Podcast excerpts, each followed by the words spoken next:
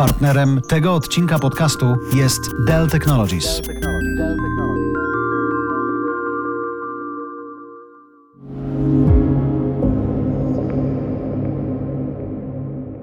Nic nie jest już takie, jak było przed marcem 2020 roku.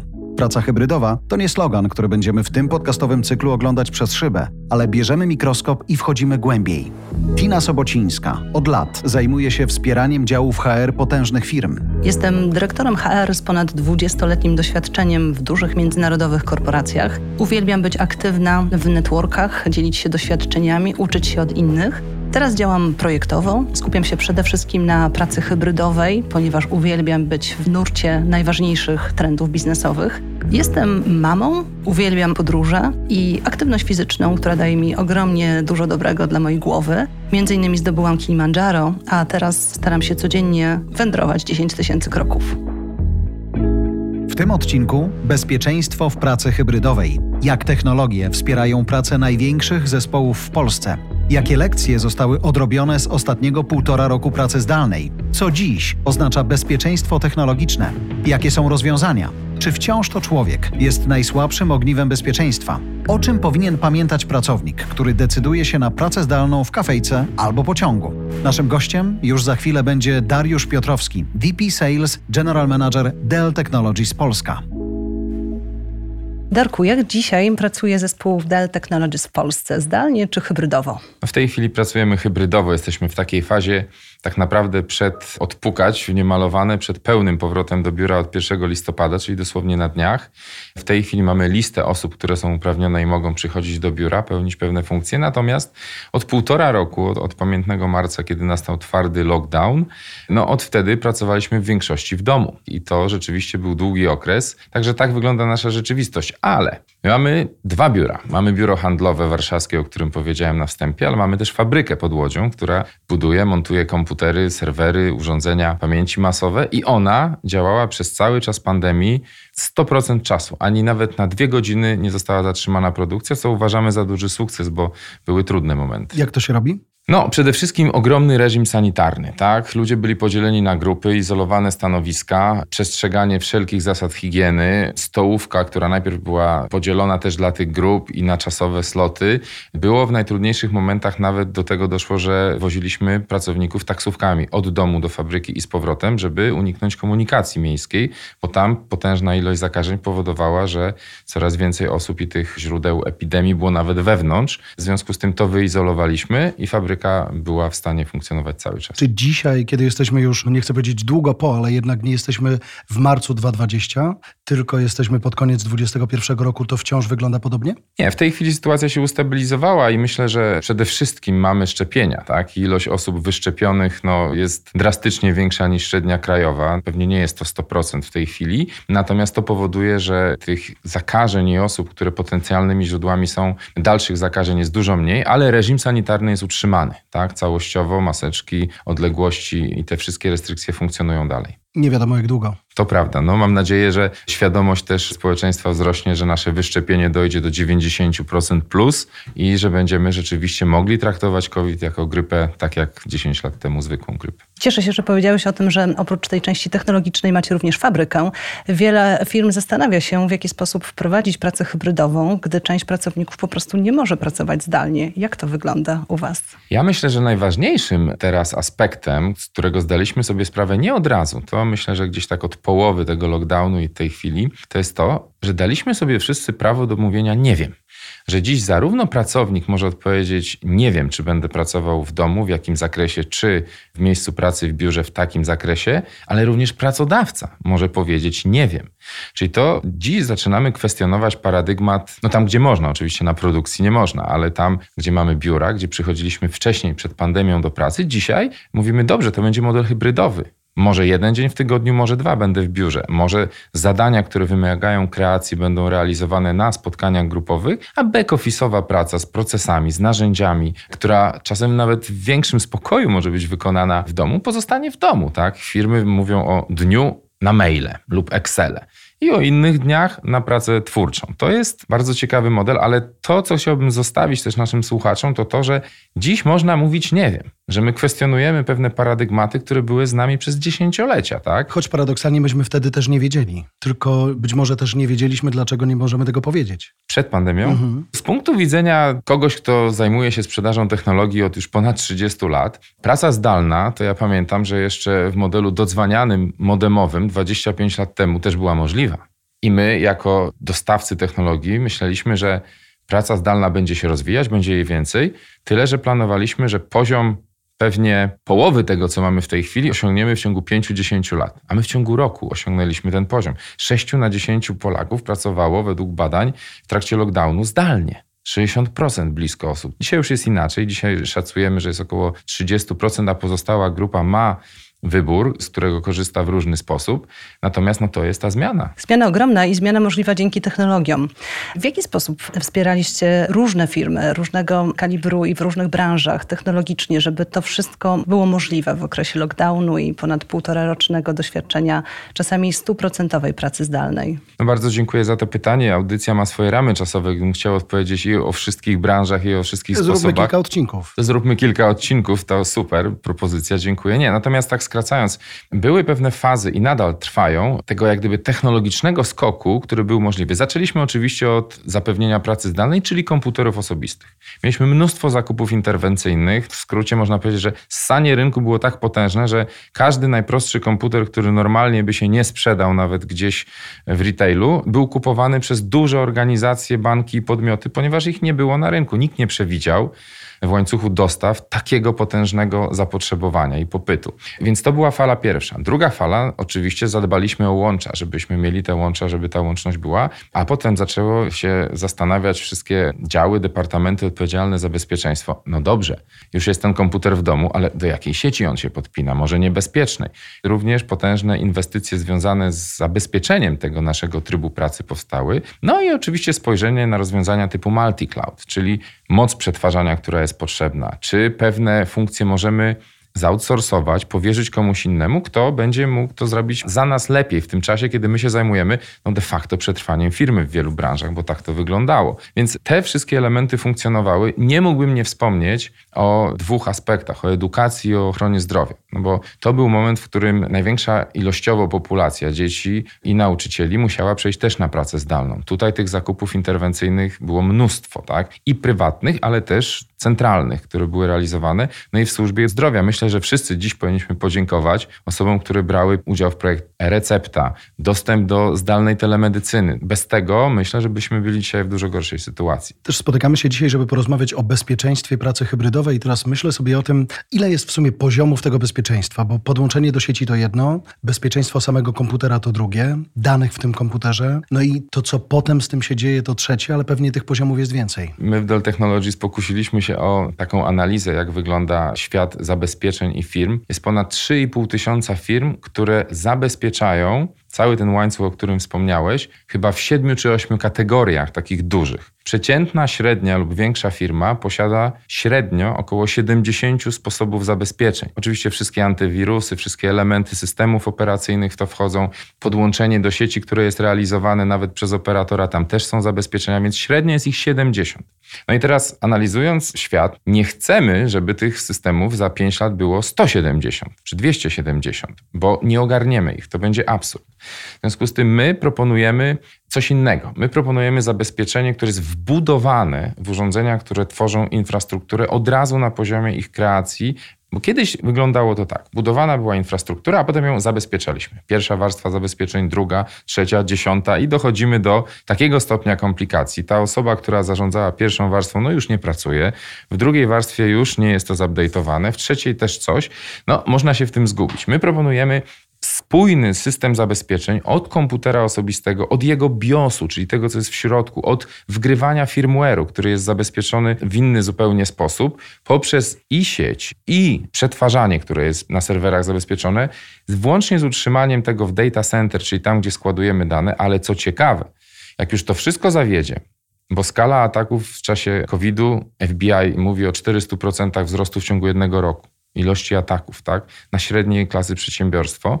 To jest naprawdę potężna liczba, ale na końcu, jak już zawiedzie wszystko w tej linii, bo też się to może zdarzyć, to my proponujemy coś, co nazywamy cyfrowym bunkrem, czyli utrzymanie tak zwanej złotej kopii danych, złotej kopii oprogramowania i procesów, które są dla nas krytyczne, nie wszystkiego, co mamy w firmie, ale tego, co jest krytyczne, tak żeby w przypadku zaszyfrowania i data center, i naszych komputerów można było odtworzyć funkcjonowanie przedsiębiorstwa w ciągu godzin i dni, a nie w ciągu tygodni lub miesięcy, lub stracić te dane, jeśli nie mamy możliwości nawet zapłacenia tego okupu ransomware'owego. Więc tutaj zachęcam wszystkich przedsiębiorców dowolnej wielkości do zapoznania się z tą koncepcją, bo ta złota kopia już na naszym polskim rynku wielu przedsiębiorstwom, no nie ukrywam, uratowała funkcjonowanie ich firm. Chciałam Cię zapytać o to. Jestem przedsiębiorcą niewielkiej wielkości firmy. Mój zespół pracuje hybrydowo, słucham naszego podcastu i zastanawiam się, że ja być może nie wiem, na ile moja technologia jest bezpieczna. Jaki jest pierwszy krok, który warto wykonać, żeby się upewnić? No, myślę, że pierwszym krokiem jednak cały czas będzie zapoznanie się i zaproszenie ekspertów, czyli firm, które znają się na tym zabezpieczaniu. W naszym ekosystemie firm partnerskich mamy mnóstwo tych, które się znają na tym zabezpieczaniu, dlatego że my sami Możemy oczywiście wdrożyć pewne polityki bezpieczeństwa na swoją skalę, tak? wymagać od pracowników tych prostych zmian haseł, tak zwanych VPN, czyli szyfrowanych połączeń zamiast podczepiania się pod dowolną sieć Wi-Fi bez zastanowienia. To jest ta bazowa edukacja, którą każdy przedsiębiorca może zrobić sam, ale jeżeli już chodzi o te wyższe poziomy, o których wspomniałaś, no to tutaj bez współpracy właśnie z dostawcami to się raczej nie uda, czy z firmami integratorskimi, dlatego że to jest już duży stopień komplikacji. Oczywiście, jeżeli kupujemy 네. Urządzenie na aukcji gdzieś w internecie, które jest z drugiej ręki i kosztuje o połowę swojej wartości takiej, która powinna być nominalnie, to spodziewajmy się, że to nie jest bezpieczne urządzenie. Przed tym przestrzegam. Jeżeli Państwo u nas kupujecie urządzenie, to mamy nawet takie detale jak pewność przesyłki, czyli że ta przesyłka w trakcie transportu nie była rozpakowana i ktoś tego urządzenia nie zmienił. Mamy czujniki otwierania obudowy, tak, że ktoś nie ingerował w całym łańcuchu dostaw w trakcie produkcji, postprodukcji, transportu w to urządzenie. Bo dzisiaj zabezpieczenie to nie jest antywirus i firewall na brzegu sieci tylko. To jest oczywiście nadal potrzebne ale dziś ataki, skuteczne ataki odbywają się na łańcuch dostaw. Setki tysięcy komputerów zostały zainfakowane przez to, że jeden z poddostawców pewnej firmy miał tam niesprawdzonego jeszcze poddostawcę i jego komponent potem okazał się tym miejscem włamania i zainfekował potężne instytucje, które miały wszystkie warstwy wyżej prawidłowo zrobione. Także Świat ataków nam się bardzo polaryzuje. A jak uczulać pracowników? Bo wiem z doświadczenia, że często jest tak, że takie szkolenia, na przykład wstępne dla pracowników, którzy dołączają do firmy na temat bezpieczeństwa technologicznego, są trochę tak jak szkolenia BHP. Podchodzimy do nich, ok, musimy to przejść, wiadomo, że to jest coś istotnego, natomiast czasami wiedza nie jest przekazywana w taki sposób, żeby trafiać do odbiorców i żeby oni chcieli usłyszeć faktycznie, że te wszystkie zabezpieczenia chronią również ich dane. Jak robić to skutecznie dzisiaj? Czy masz na to jakieś recepty? Nie chciałbym za daleko i z analogią BHP, ale w BHP też mamy szkolenie wstępne, a później mamy odnawianie tych szkoleń czyli to jest cykl. Tak samo jeśli chodzi o bezpieczeństwo, nie możemy powiedzieć, och, tu jest twój dobrze zabezpieczony komputer, zmieniaj hasło co trzy miesiące i jesteś bezpieczny. Jest tyle wektorów ataków w tej chwili w branży IT, że my musimy szkolić pracowników w sposób ciągły. No oczywiście nie codziennie, ale musimy sobie ustalić na przykład co kwartał, co nowego i o czym pamiętać. Drugą opcją jest oczywiście, jeśli mamy firmy współpracujące z tego zakresu lub u siebie w firmie dział IT i bezpieczeństwa, no to możemy testować pracowników. Jak oni odpowiadają na phishing, czyli na mail, który pochodzi z niepewnego źródła. Czy reagują odpowiednio i go przynajmniej kasują, a może nawet raportują, że to jest potencjalny atak, czy w ogóle nie reagują, nie daj Boże, klikają w niepewne linki i wykonują operacje, które narażają firmę na straty. To testowanie i ten ciągły proces jest osią zabezpieczania, bo człowiek jest najsłabszym ogniwem. Zawsze był i będzie i pozostanie.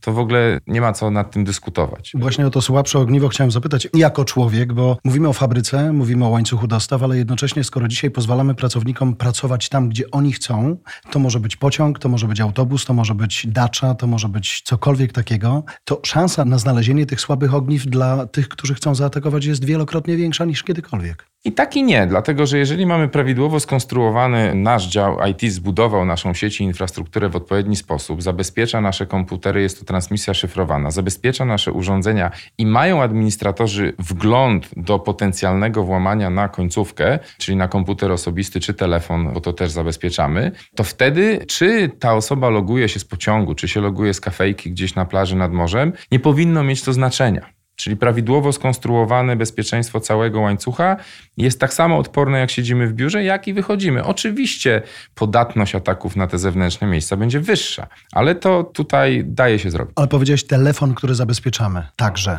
W jaki sposób? Tak samo aplikacje, które zabezpieczają nasze komputery i administratorzy, jeżeli to jest telefon służbowy lub jego partycja jest służbowa, bo to też się daje zrobić, że mamy telefon kupiony osobisty, ale jego partycja jest partycją służbową. Ja tak mam na swoim telefonie. Mogę pokazać, że mam część aplikacji, które mają kółdeczkę. Mhm. I to jest zarządzane przez mój dział IT. Nie ma mieszania tych światów. Ja nie mogę przegrać pliku czy zdjęcia ze swojej części prywatnej do części i w drugą stronę. Tak się zabezpiecza również Tylko telefony. chciałem Darek zapytać o to, dlatego, że jesteś na tej pozycji pozycji, czy Nie. każdy tak ma? Nie, każdy tak ma u nas w firmie i to jest do zrobienia w każdej firmie w ten sposób. Także te czasy, kiedy mówiliśmy najbezpieczniejszy komputer to jest ten wyłączony z sieci, wtedy pracownik nic nie zrobi, już się zmieniły. Dziś możemy zabezpieczać te komputery. Mamy tak zwane wirtualne desktopy, czyli jest to część znowu aplikacji i partycji na dysku i oprogramowania, które jest wykorzystywana do pracy, a pozostała nie. I tam możemy sobie korzystać z Netflixa, oglądać filmy i tak dalej. A czy są bezpieczne rozwiązania, które pozwalają pracownikom korzystać z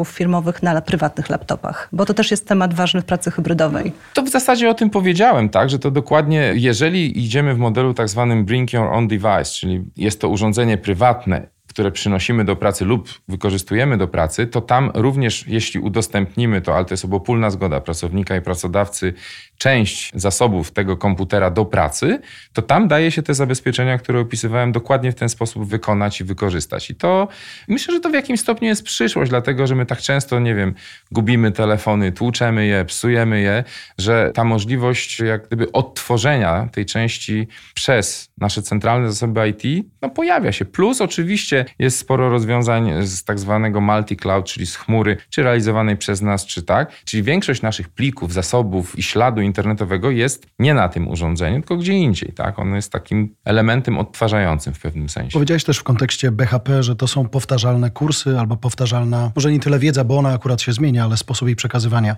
Masz poczucie, że skoro chcemy pracować zdalnie, wiemy, że musimy się nauczyć, żeby to była bezpieczna praca zdalna? No chciałbym, żeby tak było, ale chyba tak nie jest. To niestety jest rozkład krzywej Gaussa. W firmach i przedsiębiorstwach, które były bardzo dobrze zdigitalizowane, które mają mocne działy IT, tam ta świadomość była duża, jest duża i COVID czy ten okres tylko to wzmocnił. W firmach, które są w mainstreamie, no jest ona średnia i na średnim poziomie pozostaje, w pozostałych nie.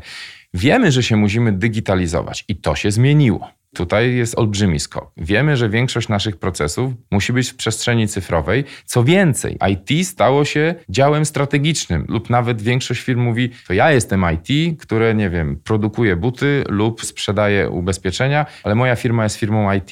No i to są super deklaracje w tej warstwie cyfrowej. W warstwie bezpieczeństwa uważam, że ta świadomość no, nie nadąża. Tutaj jest za mało. Dlaczego?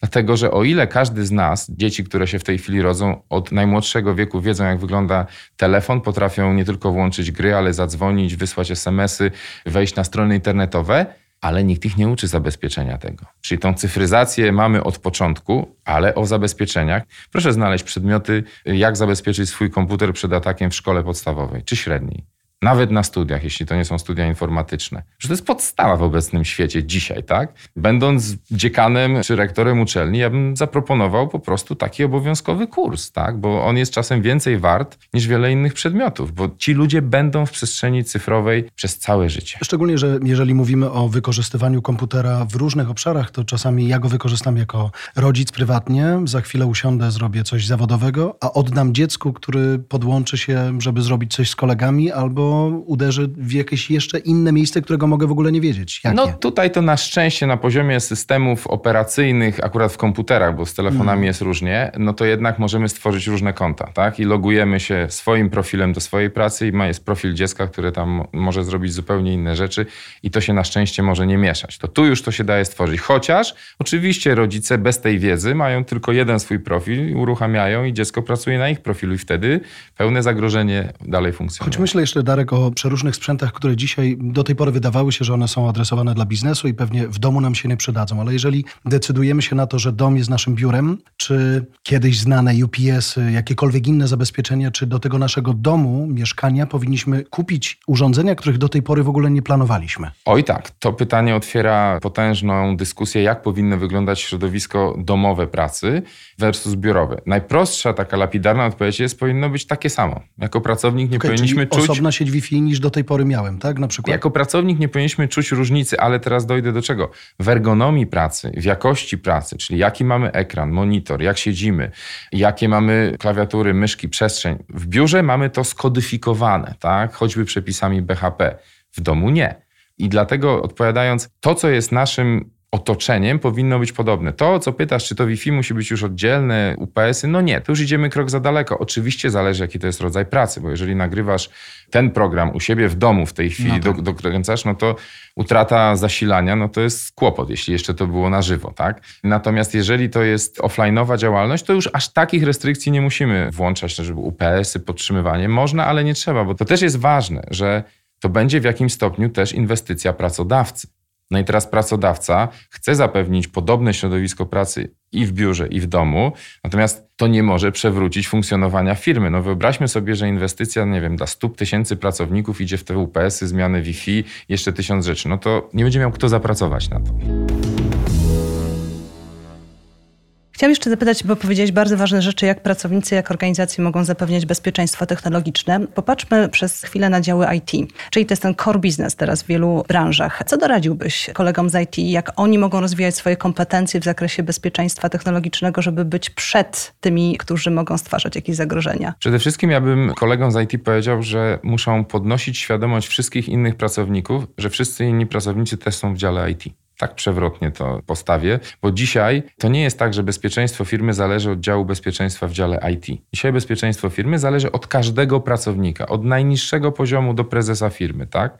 I teraz każdy jest w tym dziale IT i tą edukację właśnie trzeba prowadzić, żeby ta świadomość i odpowiedzialność właśnie taka była. Kompetencje oczywiście dział IT będzie miał najwyższe, bo tam są specjaliści od sieci, od zabezpieczeń i oni będą negocjować z takimi dostawcami jak my, jakie produkty, jakie update'ować, ile ich ma być, jakie poziomy zabezpieczeń i to jest ich domena, więc ja bardzo bym zalecał wszystkim z działów IT i od lat o tym mówię, trójstronny dialog, czyli siadamy do stołu, Dział IT, czyli reprezentujący firmę, podmiot, który chce kupić rozwiązanie. My jako dostawca, no bo mamy te produkty i wiemy, co będziemy mieć w portfolio nawet za pół roku, za rok, co projektujemy, gdzie idzie świat, znamy trendy globalne, to jest ważne, i integrator, który lokalnie będzie prawdopodobnie dostarczał i tworzył to rozwiązanie. W tym trójkącie dyskutujemy, w jakim czasie, co, za ile i co będzie optymalne, bo naprawdę my jesteśmy liderem rynku w olbrzymich trzech kategoriach.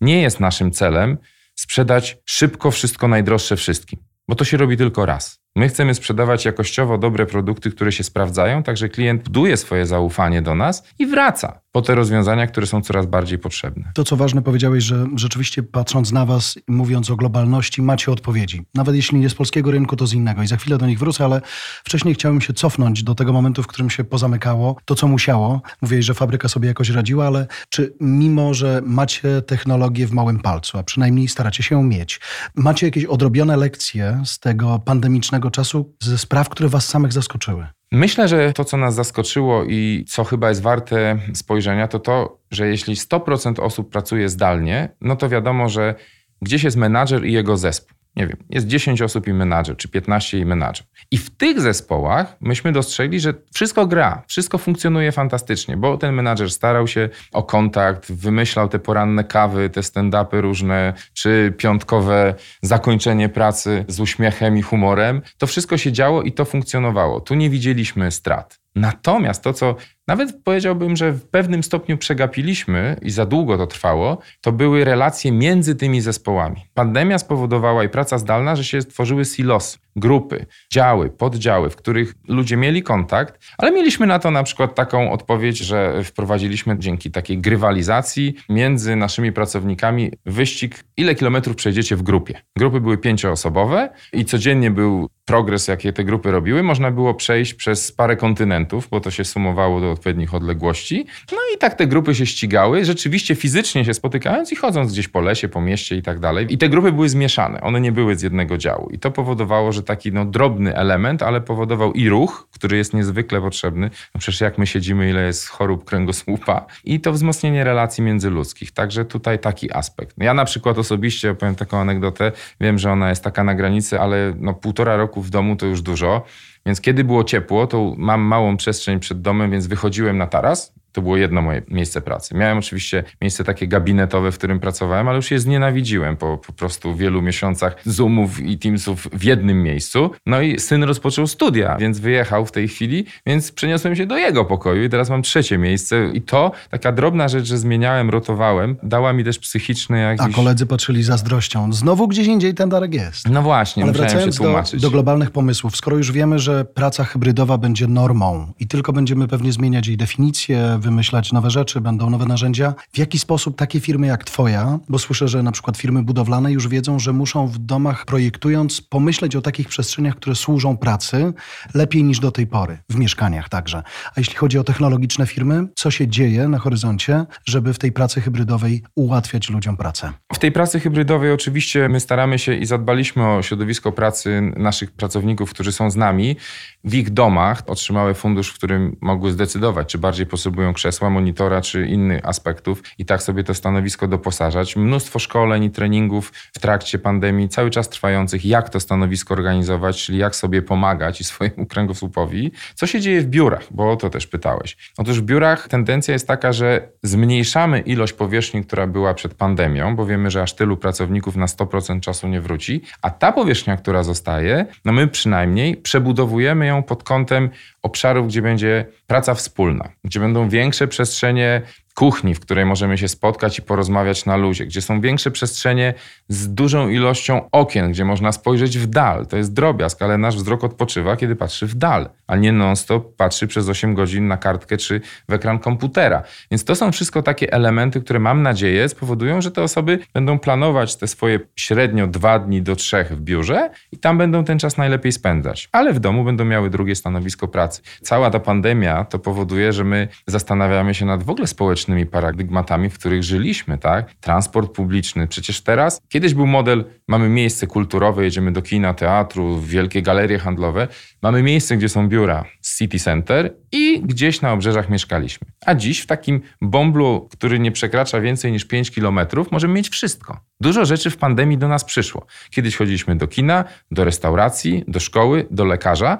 Pandemia pokazała, że wszystkie te rzeczy mogą przyjść do nas. I nie chcemy tego na 100%, to jest oczywiste, ale zaczynamy wybierać świadomie. I zamiast w korku stać 3 godziny w ciągu dnia, ten dzień projektujemy w naszej okolicy. A czym przekonałbyś jeszcze tych nieprzekonanych liderów, którzy się cały czas zmierzą z planami, czy wracać do biura, czy pracować hybrydowo? Powiedziałeś tak dużo już o tym, jakie są korzyści, jakie wyzwania, ale też jak sobie świetnie z nimi radzić pod kątem też bezpieczeństwa technologii. Więc jakie argumenty mogą spowodować, że jednak nieprzekonani polubią pracę hybrydową? Ja bym zachęcił tych liderów do jednak takiej bardziej analitycznej postawy i stwierdzenia, jakie rodzaje pracy mamy, w jaki sposób nasi pracownicy pracują. Czy jest to praca twórcza, w jakiej ilości, w jakich zakresach, jak bardzo potrzebna dla rozwoju firmy.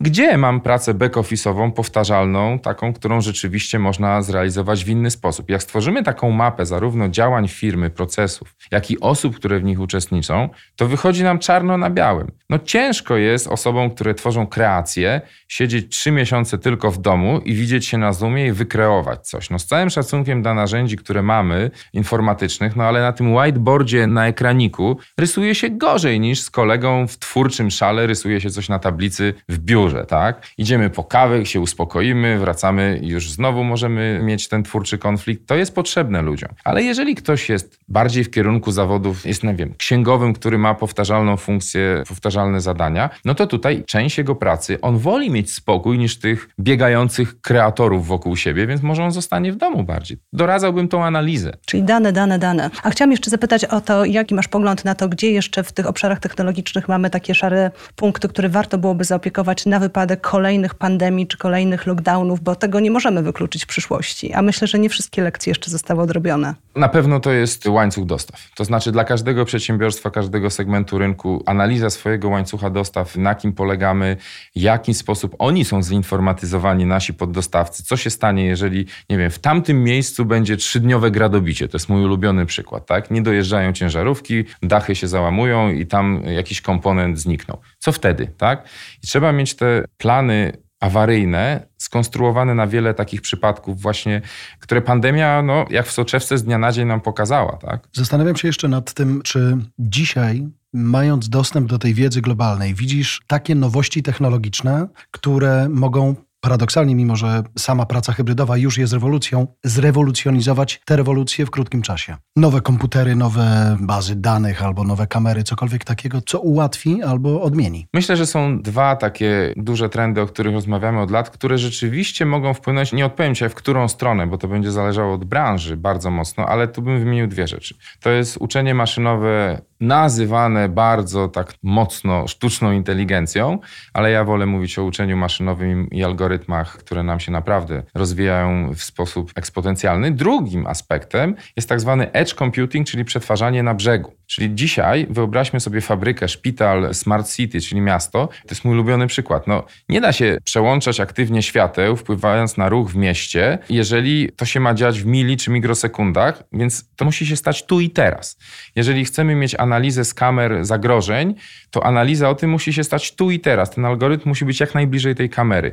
Jeżeli się mijają dwa wózki widłowe, autonomiczne w fabryce, żeby one się nie zderzyły, decyzja jest tu i teraz. To jest przetwarzanie na brzegu. Samochód autonomiczny też nie wysyła danych gdzieś daleko, zanim zahamuje. On hamuje, bo ma całą swoją wiedzę i inteligencję dokładnie w sobie. Więc ten trend przetwarzania na brzegu będzie nas coraz bardziej dotyczył, wzmocniony przez te algorytmy właśnie samouczące, tak. Na brzegu naszego mieszkania? Też. Na przykład cały video surveillance, czyli ochrona, tak? Jeżeli wprogramujemy, jakie zdarzenia mają mieć natychmiastową reakcję, choćby włączenie natychmiast syreny, czy powiadomienie, nawet jak nas nie ma, patrolu, czy zapalenie świateł, które ma pokazać złodziejowi czy innemu zagrożeniu, że coś się dzieje, czy zamknięcie okien, jeżeli tak będziemy wyposażeni, bo silny wiatr właśnie jest, to są wszystko natychmiastowe reakcje, które mogą być wprogramowane w urządzenia i komponenty domu. Ciekawy świat technologiczny. Tak, będzie z nami na pewno.